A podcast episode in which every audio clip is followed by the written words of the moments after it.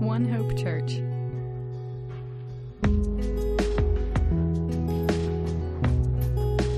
Well, Merry Christmas to each of you. It's almost here.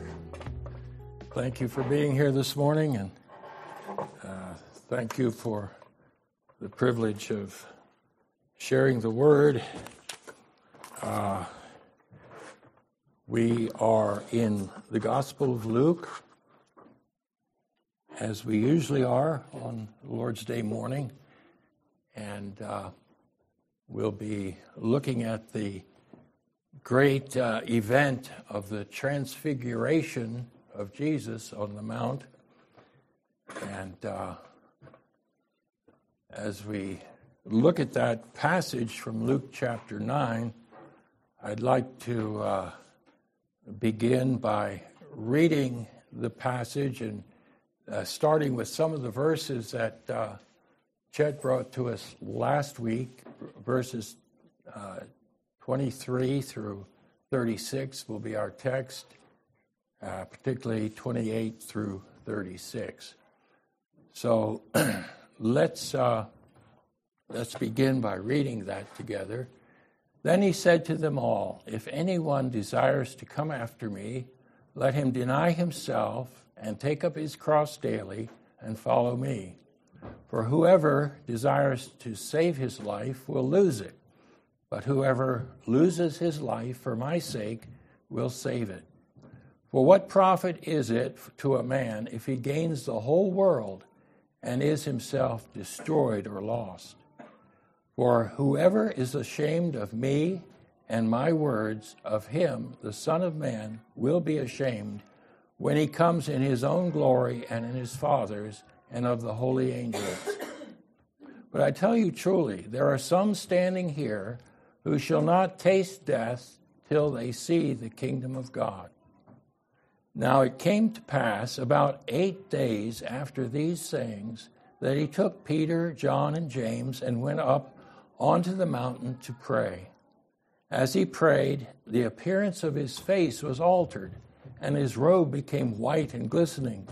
And behold, two men talked with him, who were Moses and Elijah who appeared in glory and spoke of his decease, which he was about to accomplish at Jerusalem. But Peter and those with him were heavy with sleep, and when they were fully awake, they saw his glory and the two men who stood with him. Then it happened, as they were parting from him, that Peter said to Jesus, Master, it is good for us to be here, and let us make three tabernacles one for you, one for Moses, and one for Elijah, not knowing what he said. While he was saying this, a cloud came and overshadowed them, and they were fearful as they entered the cloud.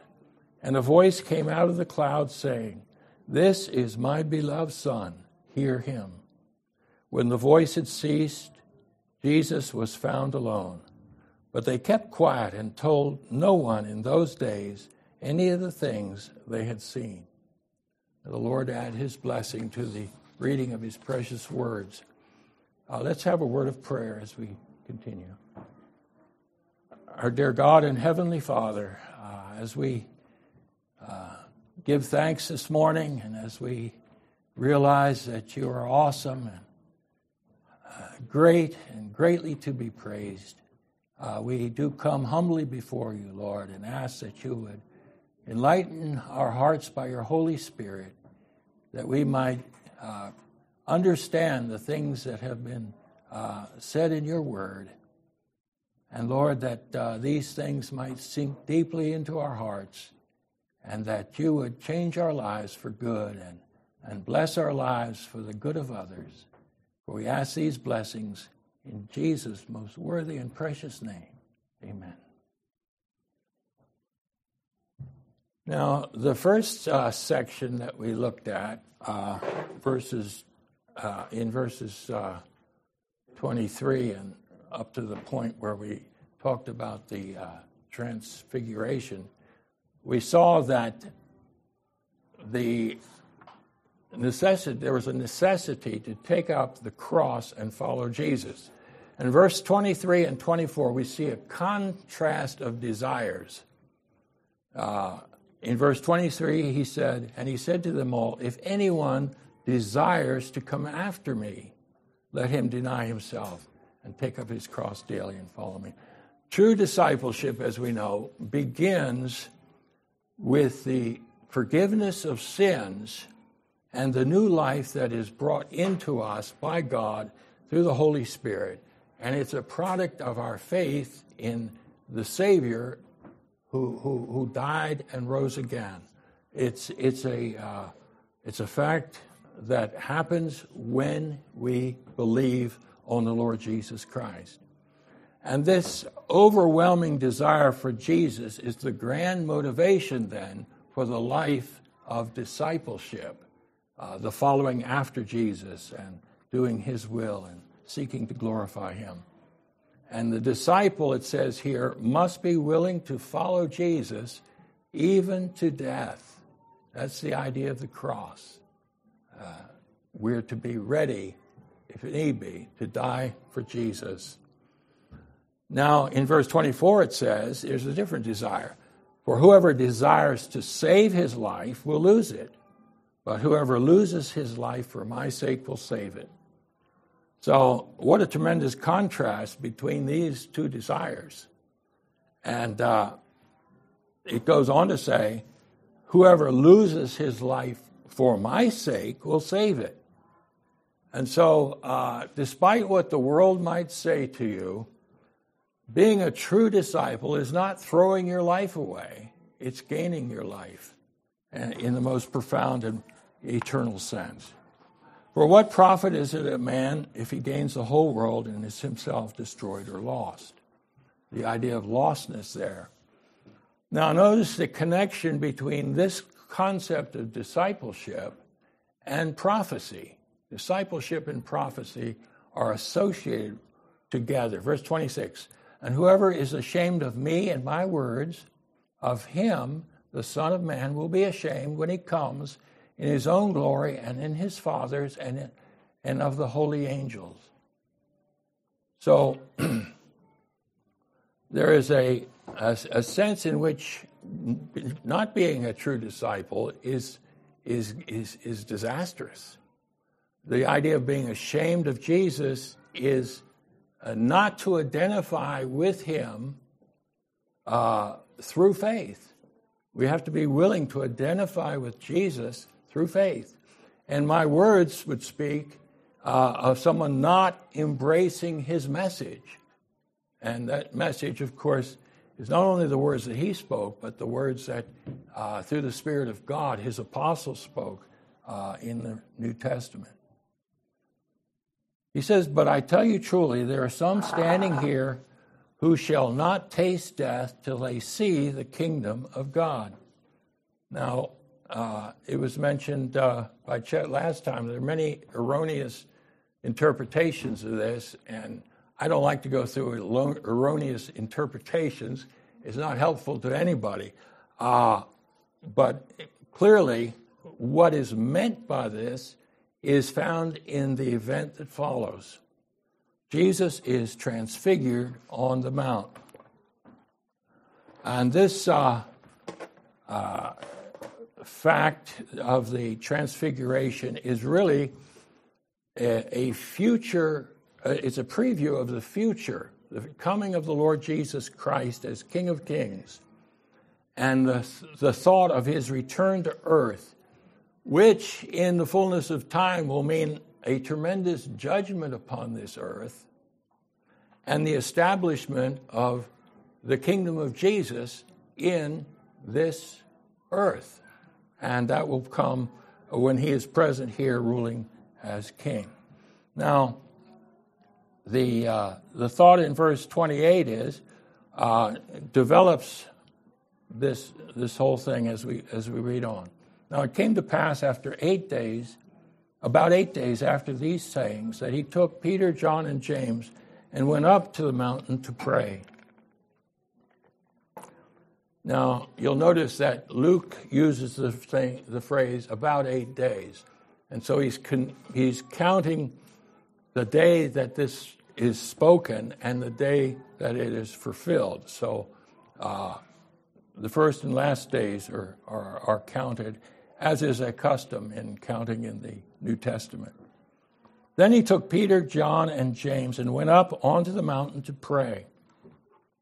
We know uh, from Mark 8:27 that he is near Mount uh, Hermon, and that's a, a, mountain that was quite quite a good mountain. That was 9,000 feet tall and uh, only about 12, uh, 12, miles away from uh, Caesarea Philippi, where where they were that that vicinity.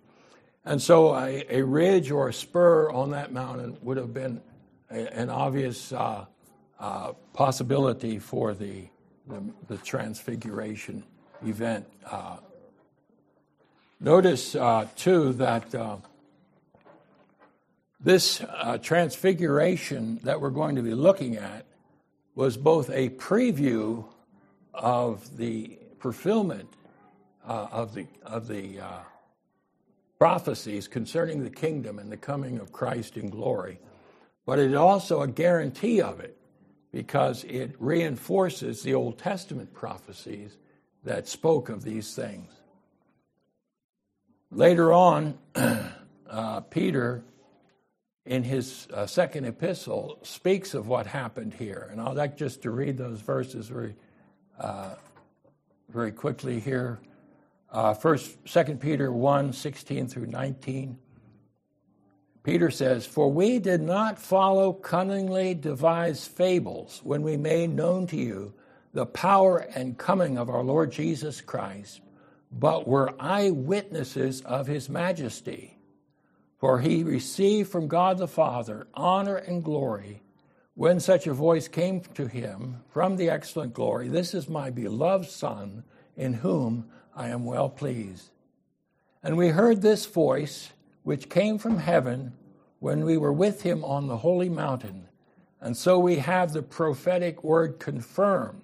There is that uh, extra confirmation, that guarantee, which you do well to heed as a light that shines in a dark place until the day dawns and the morning star rises in your hearts. So we, we have uh, Peter's view of this tremendous thing, looking back on it when he wrote his second epistle. Now, as they're on the mount, uh, Peter, uh, John, and James, they behold two men talking with him who were Moses and Elijah. Now, we're not told exactly why Moses and Elijah were selected by God to meet with Jesus. But both of these uh, men uh, left this world under unusual circumstances, shall we say. Uh, remember, Elijah was translated into heaven without dying in 2 Kings chapter 2. And Moses died, and God buried Moses. So that's uh, Deuteronomy 34. So both uh, were uh, unusual circumstances. Now, Moses may be said to represent the law. When we think of the books of Moses, we're thinking of uh, uh, Genesis through Deuteronomy, the first five books, and there the law is a, a really substantial part of it. Now, Elijah may be said to represent the prophets in Jewish thinking. So you have the law and the prophets. Both were mediators of God's rule upon the earth. And the presence of these two men attested to the fact that Jesus was Israel's Messiah and uh, that he was the one that was the fulfillment of all those prophecies in the law and in the prophets, in the whole of the Old Testament. Now, when you think about it, uh, these men, despite all that they have seen and, and, and experienced, uh, I'm talking of, of Moses and Elijah, Still, the fact that they would be talking to their Messiah, the Son of God, about his decease at Jerusalem must have been an awesome kind of thing for them as they uh, uh, experienced it, along, of course, with uh, the apostles that were there. Now, verse 31 tells us who appeared in glory and spoke of his decease, which he was to accomplish at Jerusalem. Now, it's really quite interesting, isn't it, that uh, Moses, who led Israel out of Egypt in what we call the Exodus, speaks with Jesus about his Exodus, his departure out of this world. The two uh, aspects here. This could come, of course, would come through the death of Christ, his burial, his resurrection, and his ascension. That was the exodus of Jesus. And the similarity between the events that we have here, Exodus out of Egypt and Jesus leaving this world, uh, suggests that Christ's redeemed people would follow him, just like the people followed Moses out of Egypt and toward the promised land. So uh, the believer in Jesus is on his way uh, to the promised land of heaven. And uh, notice too that this was about to be accomplished at Jerusalem. So Jerusalem is very key here. Uh, it would not do to have these things fulfilled in any other place. Now, verse 32 says, but Peter and those with him were heavy with sleep. And when they were fully awake, they saw his glory and the two men who stood with him. Now, it may have been a blessing that they were sleepy at first because of all this uh, emotional uh, shock. But when they got fully awake, it said, they saw his glory, the glory of Jesus, and the two that stood with him.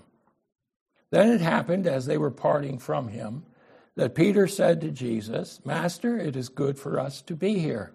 And let us make three tabernacles one for you, one for Moses, and one for Elijah, not knowing what he said. Apparently, Peter wanted to prolong this uh, incredible experience, this wonderful experience. And Peter suggests three shelters or tents or booths be built uh, to commemorate this and to uh, delay the, the, the, departure of, the, of Moses and Elijah. Mark 9, uh, verse 6 adds, Because he did, know, did not know what to say, for they were greatly afraid. Uh, you, we, use the expression scared out of our wits sometimes, and uh, I guess this was the feeling of the uh, the apostles. they were greatly afraid. This was an overwhelming experience and it was hard to see, uh, you know, what was going to happen uh, next. So he suggests these tabernacles or booths. Now it's interesting that these structures were associated with the Old Testament Feast of Tabernacles or booths. The Feast of Tabernacles looks back to the Exodus from Egypt, according to uh, Leviticus 2343. It also looks forward to Christ's future kingdom on earth. And no, remember that after the judgment that God brings upon the earth, the seven years of tribulation and the final judgment uh, uh, of those days, there will be a requirement for the nations to keep the Feast of Tabernacles.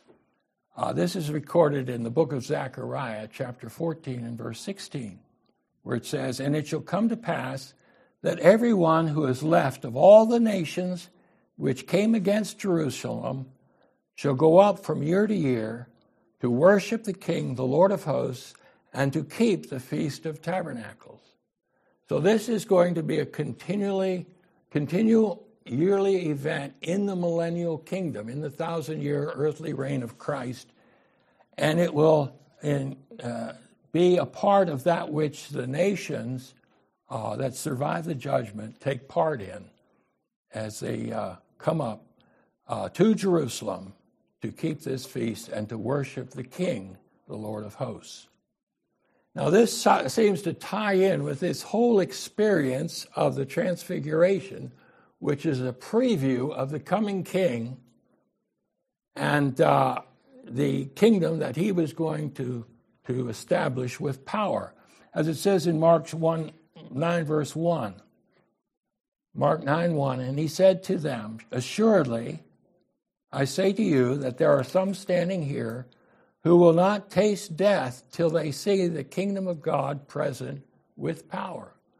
So the, the, uh, these words are added as you go into the same experience, the same event in the Gospel of Mark the kingdom of God present with power. While he was saying this, a cloud came and overshadowed them, and they were fearful as they entered the cloud. Now, in the Bible, you know, you'll remember that a cloud is often associated with God's great and glorious presence. Matthew tells us it was a bright cloud in, uh, in, uh, this, in this circumstance, manifesting God's glory, of course, and it uh, was one from which the voice of God came, which caused them to fall on their faces and to be greatly afraid, according to Matthew 17 6. Now it came to pass uh, that uh, as these things were happening, the voice came from the cloud saying, This is my beloved Son, hear him. Now, in the fuller statement of Matthew 17 5, and the Father said, This is my beloved Son, in whom I am well pleased, hear him. So that gives us a little fuller picture. The son, sonship of Jesus, it must be said, set him far above all others. The sonship of Jesus set him above Moses and Elijah eh, in a way that uh, would be hard to uh, to to explain. It, it's uh, Now, of course, in the Bible, you have a, the sonship of, of Jesus Christ as the Son of God. That's his eternal sonship. But here we have perhaps the, the messianic sonship, which was spoken of also in the New Testament. And that, too, put him far above these uh, great men of the Old Covenant, Moses and Elijah. So the Father's words tell us to whom we should pay attention. We're not to pay attention to any other human being, biblical or otherwise. They might dress in holy garments, so to speak. They aren't very holy, actually. And uh, say that they are to be followed or uh, speak words that uh, the people are supposed to accept as true. But we are to follow the words of Jesus, the ultimate revelation of God's truth. And so the Son of God was the channel for God's uh, final uh, revelation. And the book of Hebrews puts it this way God, who at various times and in various ways spoke in time past to the fathers by the prophets, has in these last days spoken to us by his Son, whom he has appointed heir of all things, through whom also, through whom also he made the worlds who being the brightness of his glory, the Father's glory, and the express image of his substance or essence, and beholding, upholding all things by the word of his power, when he had by himself purged our sins, sat down at the right hand of the majesty on high. So the Son of God is God's final revelation that he has made. And we find this in the person of Jesus and in the book we call the New Testament. Now, if we are to hear Jesus and obey him, uh, we know that this, this follows the, the prediction, for example, in the law, Deuteronomy 18 and 5, which said that there was coming a prophet, a greater prophet, greater than Moses, and he is the one that must be obeyed. And so here again in Luke, we see the emphasis on the authority and power of Jesus, which been, has been emphasized as we've been studying this uh, remarkable and wonderful book. We are blessed today to have the authoritative words of Jesus in the writings of a completed New Testament. And we can just uh, marvel at that. You know, I was thinking this morning, you know, we, if we were Peter or Paul, we don't have to go and, and get a big old bulky parchment and unroll it and read, you know. Uh, it's, it's wonderful that these men had such great memories that it all sort of was uh, imprinted on their, their hearts and their minds. But we can go and just open a book and read God's precious words without any uh, great difficulty at all. And it's so wonderful. The true disciples of Jesus will seek to hear and practice his words. Now, you know, there are some things in the Bible that you might not understand in the New Testament. And rather than saying, I don't understand, therefore I'm not going to do it, it's much better to say, I'm going to do it, and maybe the Lord will help me to understand why He wants me to do it. Now, when the voice had ceased, Jesus was found alone, but they kept quiet and to- told no one in those days the uh, things, any of the things they had seen. now, why is this? Well, the silence that they uh, kept was in obedience to the words of Jesus. Now, in Mark 9 9, he, it says, Now as they came down from the mountain, he commanded them that they should tell no one the things they had seen till the Son of Man had risen from the dead. We might be wondering why did Jesus want this and other miracles to be wild, not widely publicized? at this time? Why did he want them to be quiet about it? Well, there are three things that, that uh, perhaps I, should, I could suggest. The first would be to avoid premature opposition. Remember, he had many enemies, and uh, it might have stirred them to the point of premature opposition. Remember, the fulfillment of his exodus from this world was to be accomplished at Jerusalem. We just read about that, right? So uh, it couldn't happen outside of Jerusalem. So, to avoid premature opposition. Secondly, to avoid a popular uprising to make him a political king. When he fed the 5,000, you remember, there was a, a desire to make him uh, a king, uh, someone that could provide for them. And uh, this kind of thing was sort of an undercurrent among the people who didn't understand the fullness of his purpose. Thirdly, uh, the third reason they were to be quiet was to ensure that the disciples would proclaim the transfiguration of Jesus in a right way, in the light of his coming death and resurrection. Remember, uh, the scriptures tell us, and Jesus himself told us in the Gospels, that he must suffer first and then enter his glory. And after his resurrection, he reemphasizes that in Luke 24 and verse 25. And interestingly, uh, and uh, uh, perhaps uh, not so pleasant to realize, is that there's a pattern here for all who would uh, be true followers of Jesus. There's going to be some suffering in this life before the glory. There's going to be some things that are hard uh, before the, the light, eternal weight uh, that uh, is is coming, the light uh, and, and the, uh, the joy and the blessing and the glory of heaven. And so we follow Jesus now, even though there's suffering, knowing that the glory will come. Paul talks about that in Second Corinthians, and he says that's one reason we keep pressing on. We know there is a, a greater glory coming very soon. Now they kept this word to themselves, questioning, according to Mark 9 and 10, questioning what the rising from the dead meant. Now, it was really hard for the disciples to receive the truth that Jesus had to die, that he would die. Uh, they, they found this, you know, terribly disconcerting. It follows then that uh, it was difficult for them to understand what the resurrection, what his resurrection would mean. I mean, they understood about resurrection. They understood that in the future there was a resurrection uh, of, of the, the godly and so on. But they they didn't understand how this could apply to Jesus. Now, how could he talk about his resurrection?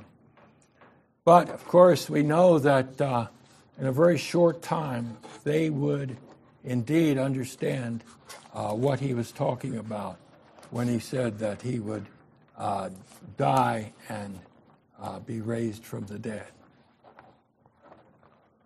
Now, the the ex, the extra uh, thought here of death and resurrection, uh, which ends this, reminds us, I'm sure, that that is at the very heart of the good news of Jesus Christ. God's good news involves the death of Christ and the resurrection of Christ.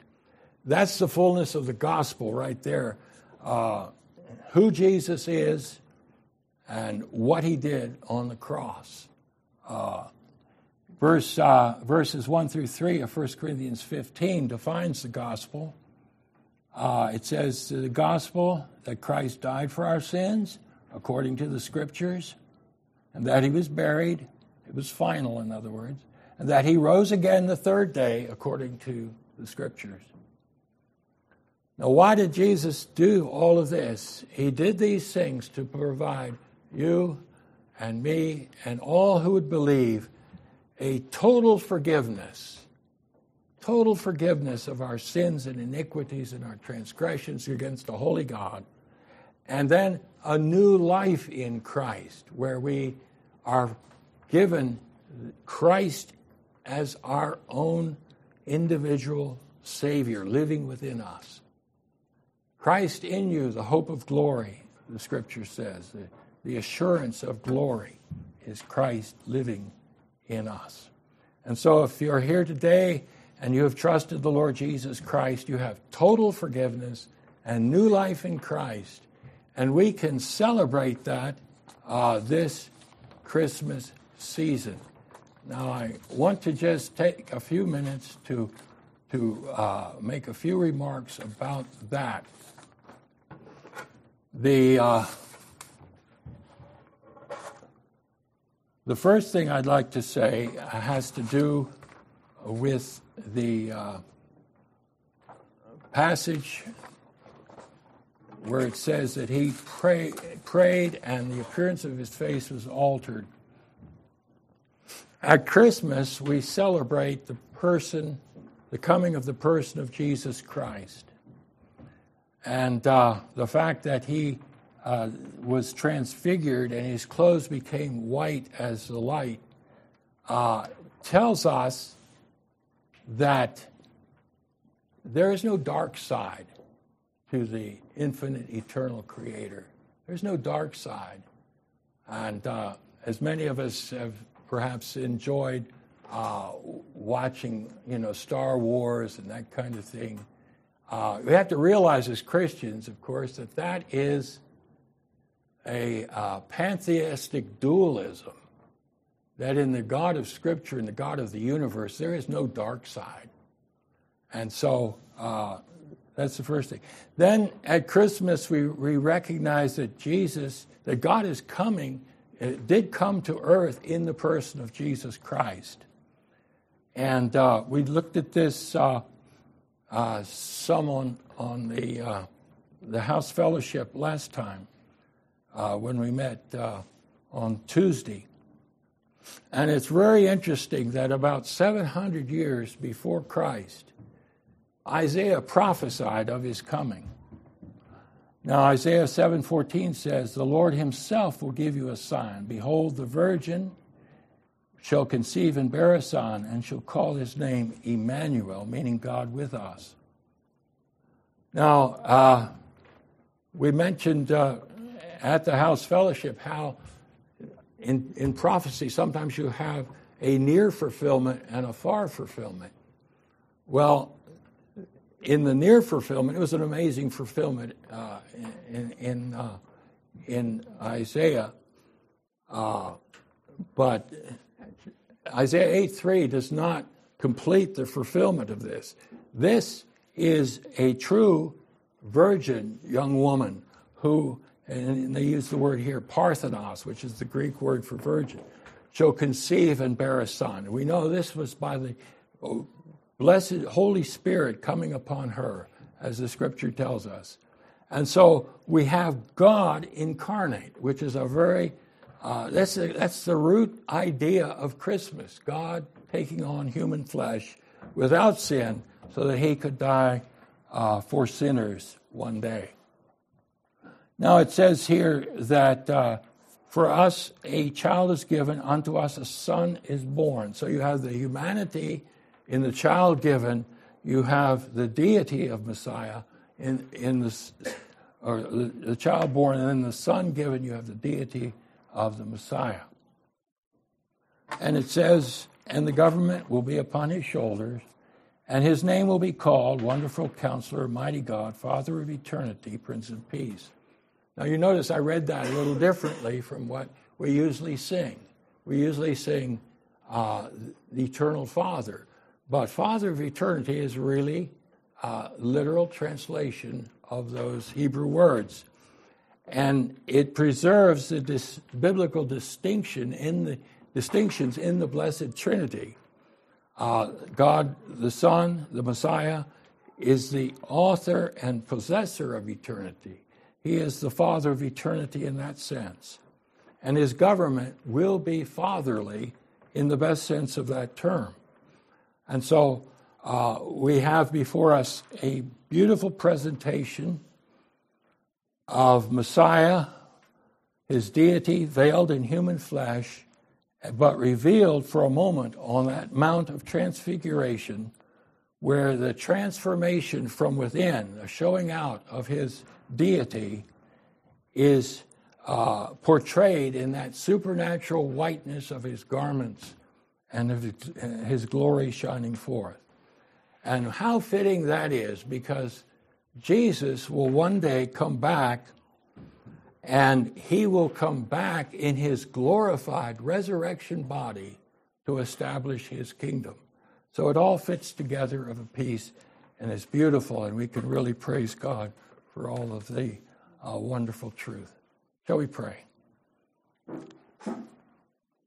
Our Heavenly Father, we thank you for sending your beloved Son into this dark and sinful world, that he was born of a, a virgin and uh, laid in a, a humble uh, a crib for a feeding trough, so that we might realize that he stooped to the lowest position to bring uh, us to, to you, Lord to bring us up to heaven.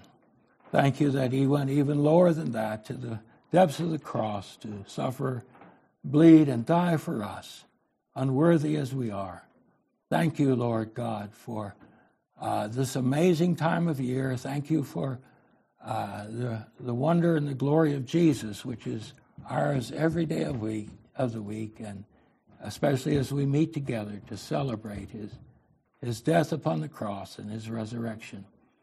We just thank you for these simple emblems uh, the cup, which speaks uh, uh, of his blood, and the bread, which speaks of his body. We thank you for uh, what he did in going to that cruel cross to suffer, bleed, and die for us. Thank you for these elements that speak so highly of him in his worthy and precious name.